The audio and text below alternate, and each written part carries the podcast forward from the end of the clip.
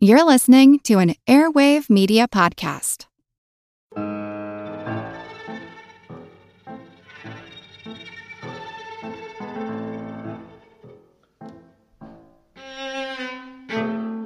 In my flaky space case life, I've overlooked a lot of things. I think we all have. We've searched for things that were directly in front of us, dug around for the phone we were holding in our hands, or struggled to find our car in a parking lot. Inanimate objects seem to have a glamour magic that lets them disappear. But an entire city? What about three cities, built in secrecy and in a hurry across the country? My name's Moxie, and this is your Brain on Facts. As a longtime foreign correspondent, I've worked in lots of places, but nowhere as important to the world as China. I'm Jane Perlez, former Beijing bureau chief for the New York Times. Join me on my new podcast, Face Off US versus China, where I'll take you behind the scenes in the tumultuous US China relationship. Find Face Off wherever you get your podcasts. In 1943, three ordinary looking U.S. cities were constructed at record speed but left off of all the maps Oak Ridge, Tennessee, Richland, Washington, and Los Alamos, New Mexico, which held laboratories and sprawling industrial plants, as well as residential neighborhoods, schools, churches, and stores. The K 25 plant at Oak Ridge was the largest building in the world at the time, spanning more than 40 acres.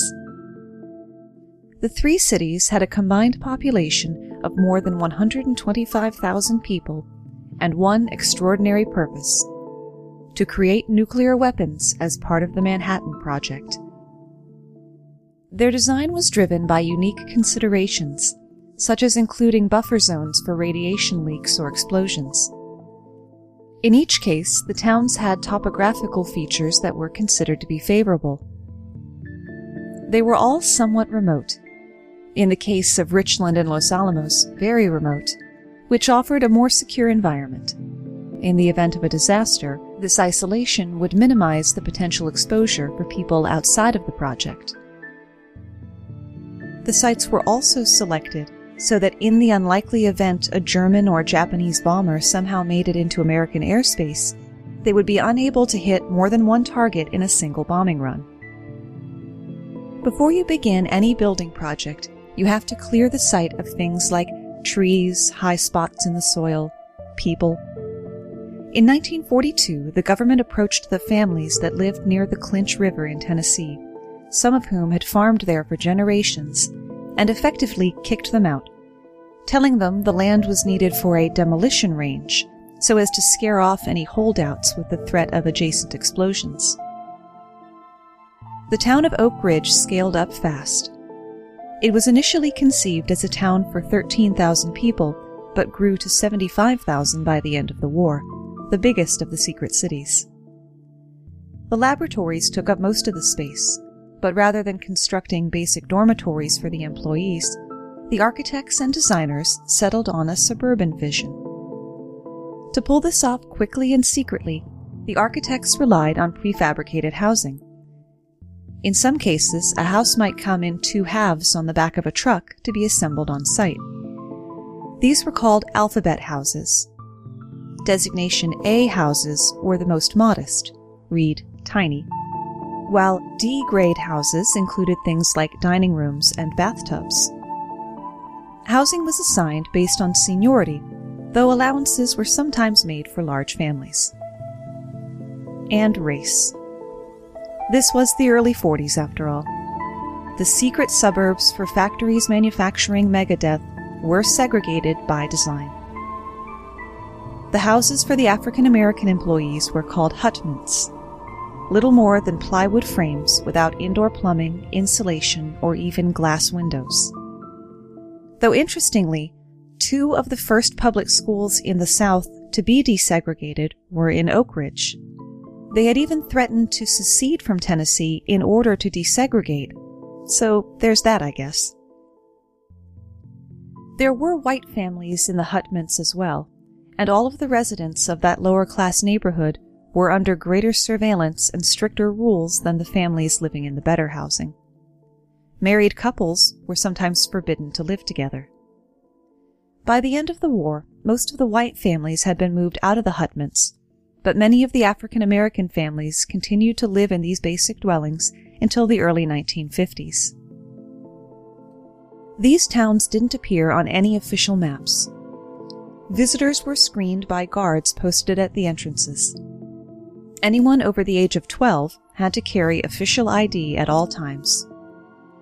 Firearms, cameras, and even binoculars were prohibited. Billboards were installed all over town to remind workers to keep their mouths closed, even though most workers knew very little about the project's true scope. For example, your job may be to watch a gauge for eight hours and flip a switch if the needle goes too high. You don't know what the gauge is measuring or what the machine is doing. All you've been told is to flip the switch when the needle hits a certain number. In Los Alamos and Richland, the entire neighborhood may have had the same mailing address. At Oak Ridge, street addresses were designed to be confusing to outsiders. Bus routes might be called X10 or K25, while dorms had simple names like M1. There were no signs on the buildings. The towns employed many forms of cipher, and even employees didn't know how to decode them all. The use of words such as atomic or uranium was taboo lest it tip off the enemy. When the US dropped the atom bomb on Hiroshima, Japan in 1945, the city's secret was out. Many residents celebrated this turning point in the war, but not all.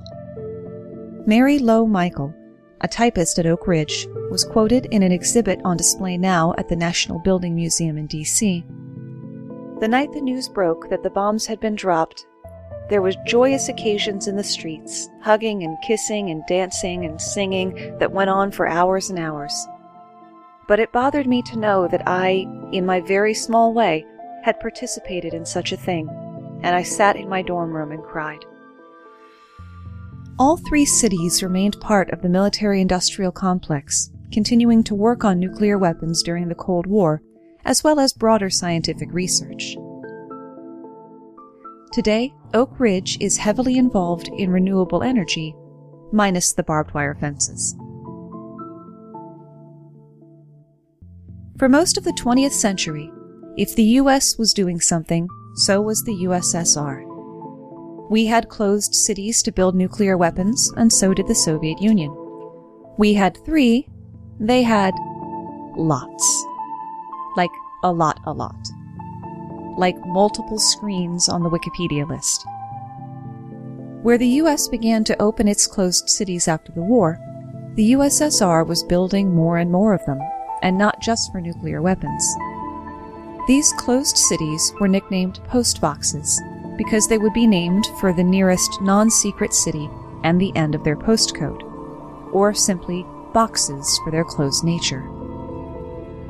During the two decades following World War II, dozens of closed cities were built around the country. Some were Naukogrady, science cities, or Akademgorodoki, academic cities, while others developed military technology and later spacecraft. The official name was Closed Administrative Territorial Formations, or, and I apologize to anyone within earshot who speaks Russian, but here we go. Zakrit Administrativno Territorialny Obrazovania, or ZATO, Zatos. The cities were largely built with slave labor from the Gulag prison camps which at the time accounted for 23% of the non agricultural labor force in the Soviet Union. They were guarded like gulags too, surrounded by barbed wire and guards, with no one allowed to enter or leave without official authorization. Many residents did not leave the city once between their arrival and their death. That being said, the captive residents enjoyed access to housing, food, and health care superior to that available to the average Soviet citizen. While most towns in the Soviet Union were run by local Communist Party committees, military officials oversaw the secret cities that would eventually be home to over 100,000 people. Even during construction, officials were ordered to use only trusted prisoners, meaning no Germans, POWs, hardened criminals, or political prisoners. Even living alongside Gulag prisoners, residents believed that they were making a valuable contribution to their country. Nikolai Rabatnov, a resident of Chelyabinsk 65, remembered, I was sure that within our barbed labyrinth I inhaled the air of freedom. Arzamas 16, known today by its original name Sarov, was one of the most important sites in the early development of the first Soviet atomic bomb, and roughly the Soviet equivalent of Los Alamos. Scientists, workers, and their families enjoyed privileged living conditions and were sheltered from difficulties like military service and the broad economic crises. Leading researchers were paid a large salary for those times. Chelyabinsk 65, or Ozersk, was home to a plutonium production plant similar to the American facility at Richland. Located near a collective farm in the southern Ural Mountains, Chelyabinsk 65 was more or less built from nothing, where Arzamas 16 was an existing town that had been taken over. After the basics of the city were completed, early years were very difficult for the residents. The cities lacked basic infrastructure and suffered from high rates of alcoholism and poor living conditions. The Mayak plutonium plant dumped nuclear waste in the nearby Techa River, causing a health crisis not only for the residents of Chelyabinsk 65, but for all of the villages nearby. Conditions at Chelyabinsk 65 slash Ozersk would not improve until after the death of Joseph Stalin in 1953. You may remember we talked about the death of Stalin in our episode For Want of a Nail. Owing to the plutonium plant, Chelyabinsk 65 is still one of the most polluted places in the world. Some refer to it as the graveyard of the earth. Somehow, though, it's considered a prestigious place to live. When the government polled residents after the Cold War over whether to open the city to the public, they voted to keep it closed. In fact, half of the nuclear scientists said they would refuse to stay if it was opened. As one resident later explained, we take pride in the fact that the state trusts us enough to live and work in Ozersk. In 1991, the Soviet Union officially disbanded and its 15 republics became independent, four of which had nuclear weapons deployed on their territory. This was of great concern to the West, as these newly formed nations didn't have the financial or technological means to properly store and safeguard these weapons. With budgets a fraction of what they had been in the past, the standards of living in the Zatos quickly declined. Security declined as well, as the soldiers who guarded the Zatos also had their wages slashed. With poor employment prospects and limited security, scientists suddenly had the freedom not only to leave their cities, but to leave the country. Fear quickly spread in the United States that these scientists could help develop nuclear programs in other countries, such as Iran. In 1991, the Nunn Lugar Act financed the transportation and dismantlement of the scattered nukes to not only reduce the number of nuclear weapons in the world, but to provide the scientists with proper employment. One result of this effort was the International Science and Technology Center in Moscow, which employed many former atomic scientists on non-weapons program and still exists today.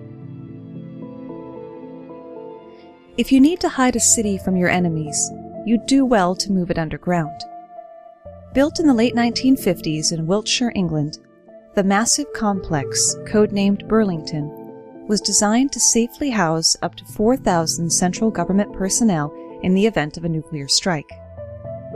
In a former Bath stone quarry, the city was to be the site of the Emergency Government War Headquarters, the country's alternative seat of power if the worst happened. Over one kilometer, or about two thirds of a mile in length, and boasting over 60 miles or 97 kilometers of roads, the underground site was designed not only to accommodate the Prime Minister, the Cabinet Office, civil servants, but also an army of domestic support staff. Blast proof and completely self sufficient, the secret underground site could accommodate up to 4,000 people in complete isolation from the outside world for up to three months. Though it was fortunately never used, the grid of roads and avenues ran beneath underground hospitals, canteens, kitchens, warehouses, dormitories, and offices. The city was also equipped with the second largest telephone exchange in Britain, a BBC studio from which the PM could address the nation, and a pneumatic tube system to relay messages. An underground lake and treatment plant could provide all the water needed. A dozen huge tanks would store the fuel required to keep the generators in the underground power station running. The air within the complex could also be kept at a constant humidity and heated to around 68 degrees Fahrenheit or 20 degrees Celsius. The complex was kept on standby in case of future nuclear threats to the UK until 2005, when the underground reservoir was drained, the supplies removed, the fuel tanks emptied, and the skeleton staff of four were dismissed.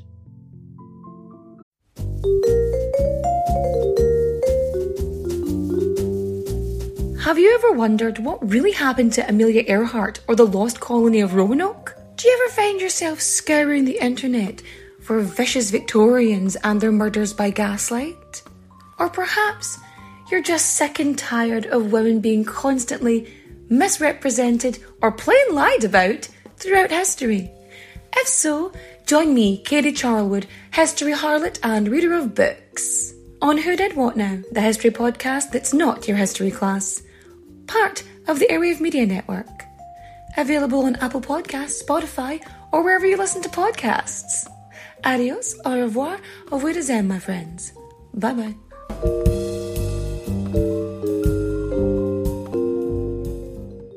I'll be seeing you. Everybody shush! William Shatner has something to say. Kat and Jethro, box of oddities. What do you do when the woman you love dies? Well, of course, you dig her up and you live with her. Aww. The show examines weird things. There are plenty of old photographs from this time period of children out in the streets playing in and among the dead horse carcasses. Oh, I miss those days. Things used to be so much simpler. Kat and Jethro. Then there's the urine wheel, which sounds like a really bad game show. Thing done weird things. Kat and Jethro, box of oddities. That is really mysterious. Join Kat and Jethro Gilligan Toth for the strange, the bizarre, the unexpected as they lift the lid and cautiously peer inside the box of oddities. The Webby Award winning Box of Oddities podcast from Airwave Media. While we all take a moment to be grateful that Burlington was never needed, I'm also going to take a second to be grateful to a recent review left through the iTunes slash Apple podcast. Five stars, fun show from Senis216. Moxie is a great host with an excellent voice for broadcasting, and the show itself is well researched and enlightening. I highly recommend it. Thanks, Senis216. I'm striving to put forth good information in a way that's enjoyable to listen to.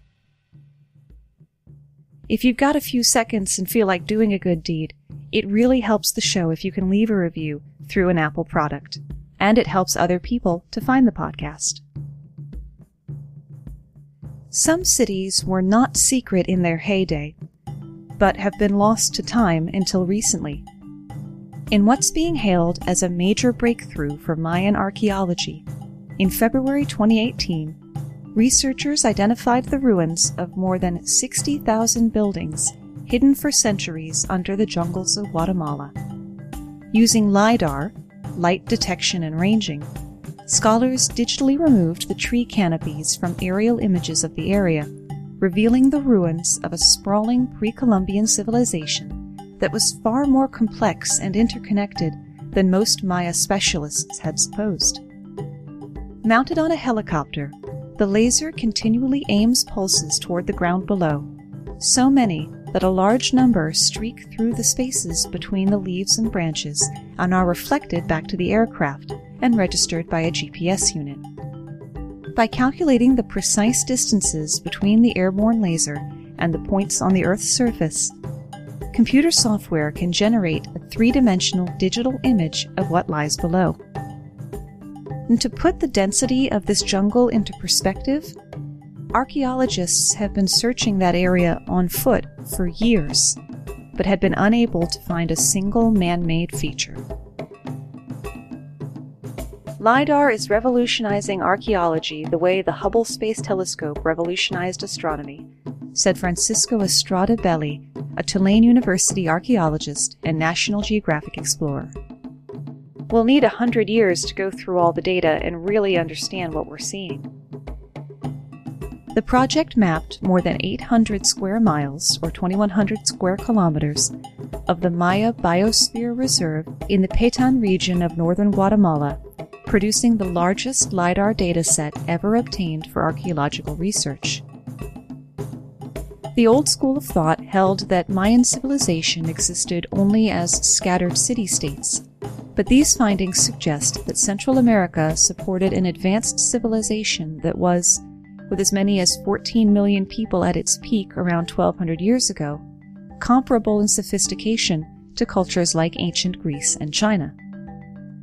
The LIDAR even revealed raised highways connecting the urban centers and complex irrigation and agricultural terracing systems, all of which were made without the use of the wheel or beasts of burden.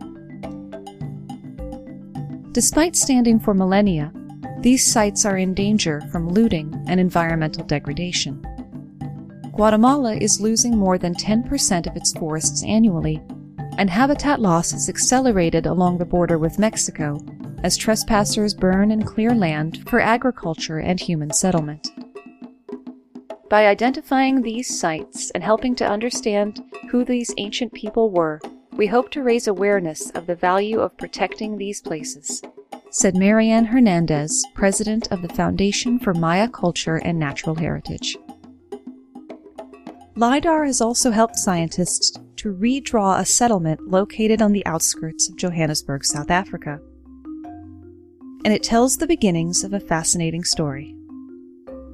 Scientists from the University of Witwatersrand believe the newly discovered city was occupied in the 15th century by Tswana speaking people who lived in the northern parts of South Africa. Many similar Tswana city states fell during regional wars and forced migration in the 1820s, and there was little oral or physical evidence to prove their existence.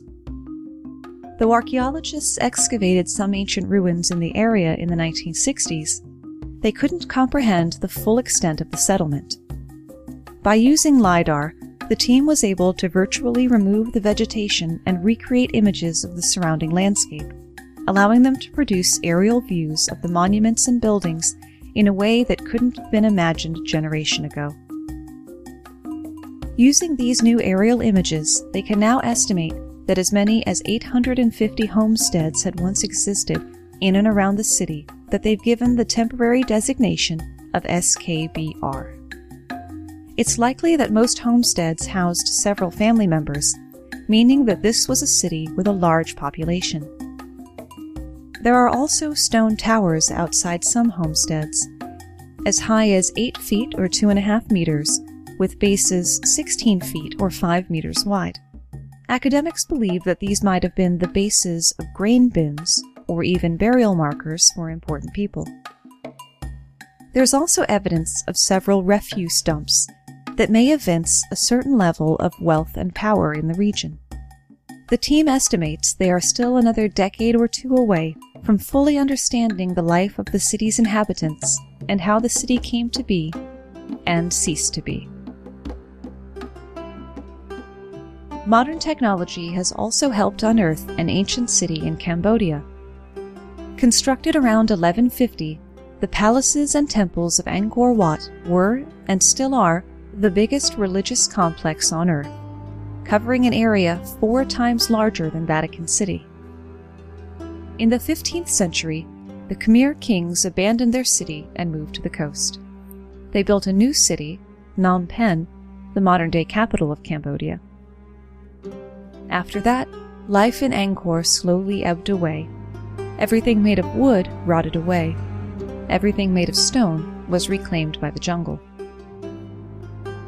An international team, led by the University of Sydney's Dr. Damien Evans, was able to map out 230 square miles or 370 square kilometers around Angkor in unprecedented detail in less than two weeks.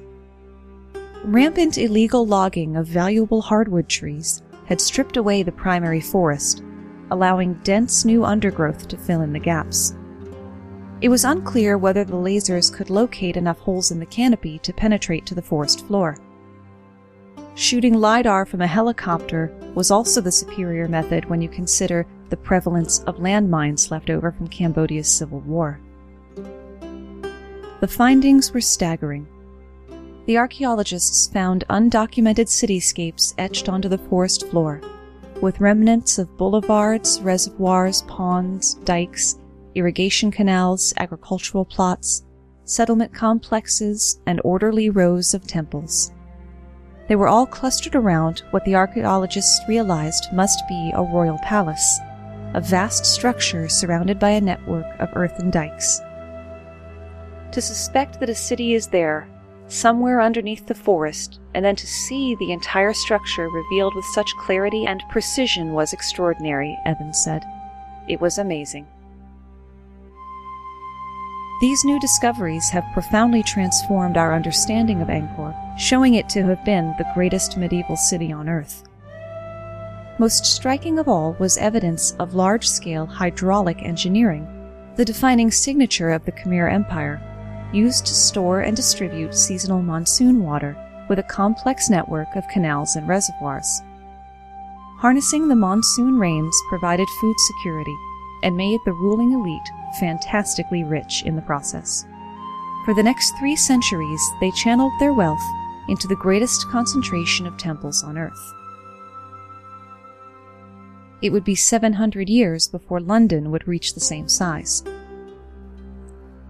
Bonus fact, and not to be a pedant, but monsoon refers not to the heavy rains in the rainy season from May to September, but to the strong, sustained winds that bring them. Some cities are hidden not for subterfuge or dereliction, but by necessity. If the place you live would politely be described as uninhabitable, say the Australian outback where the summer temperature is 120 degrees Fahrenheit, a viable option is to go underground. Such is the setup of the town of Coober Pedy, which sounds like the adorable name your toddler gives the new dog and you just kind of go with it. On the surface, the area looks like a ghost town, with few buildings and many of them abandoned. Most of the 3,500 residents live below the surface in burrowed out caves. Coober Pedy was established in 1915 following the discovery of opals there, which led to a mining boom as people came in search of their fortune. The name Coober is an anglicized version of the Aborigine word Kupa Piti, commonly assumed to mean white man in a hole. Among those first comers were soldiers returning from World War I who knew how to dig and live in trenches. The early days were like the gold rush of the Wild West. People who found opal were said to have slept next to their claims with guns to ward off would be thieves. The boom was followed by a leveling off, with fewer people committing to the financial uncertainty and hardships of that life. An astounding 80% of the world's opals come from this area. But that wealth is nothing to the sun. It doesn't care. It's going to continue with the Mad Max motif. People fought back against this a century ago with dugouts, caves bored into the sandstone hillsides. As bigger, more powerful machinery arrived, the mining, and the homes went deeper. It may be 115 degrees Fahrenheit or 47 degrees Celsius outside, but it's only 74 Fahrenheit or 23 Celsius underground. The underground town has since expanded and become more sophisticated. It has several hotels and B&Bs, a church, a gift shop, a museum, a casino, and of course, a pub. Entrances are usually at ground level, and the rooms extend backwards into the hill. All rooms are ventilated with narrow vertical shafts, with wider shafts used to bring in light. You can see the tops of these shafts poking out of the hills everywhere in and around Coober Pedy. They're the only giveaway to the hundreds of underground homes. The homes are conceptually simple to renovate. Need a bookshelf? Carve one out. Having a baby? Dig out a new nursery.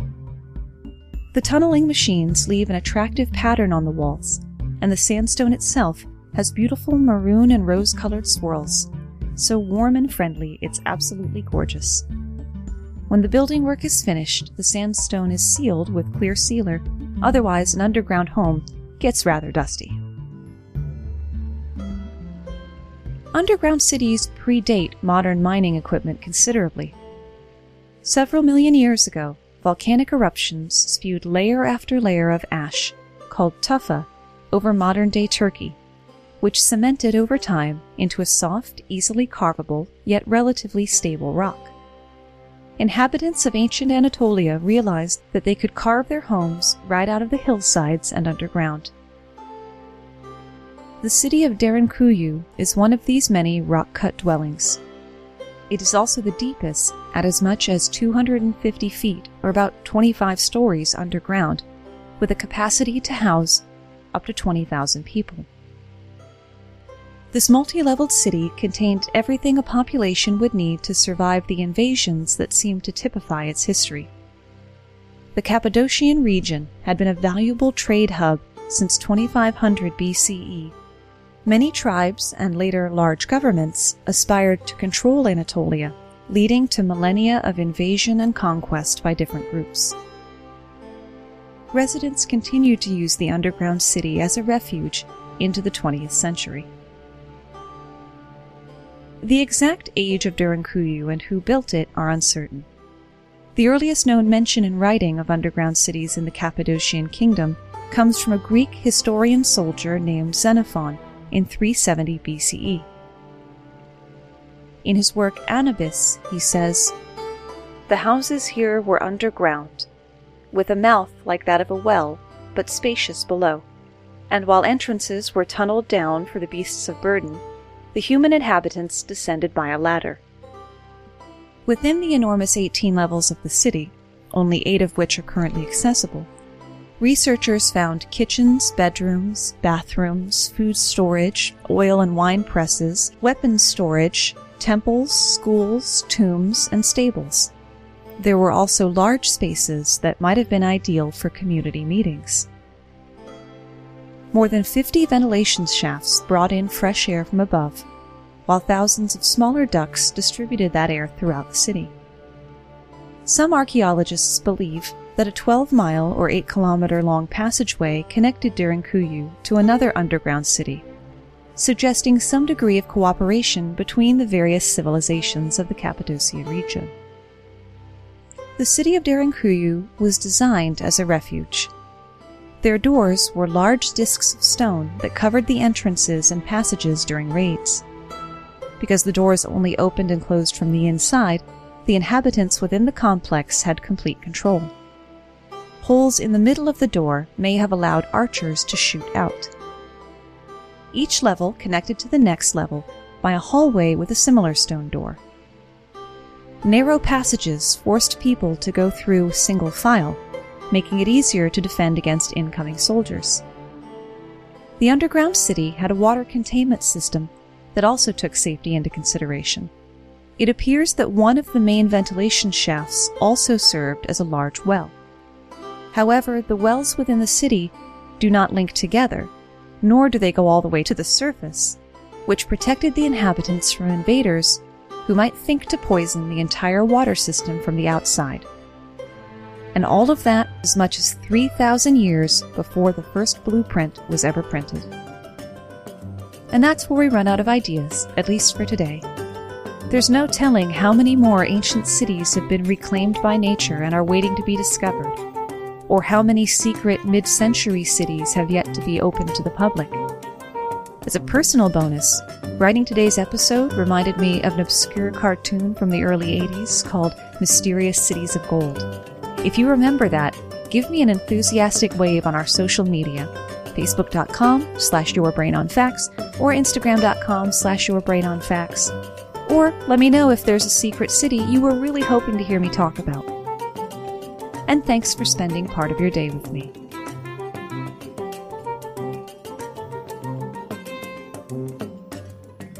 Today's episode was brought to you by the word clot. Clot.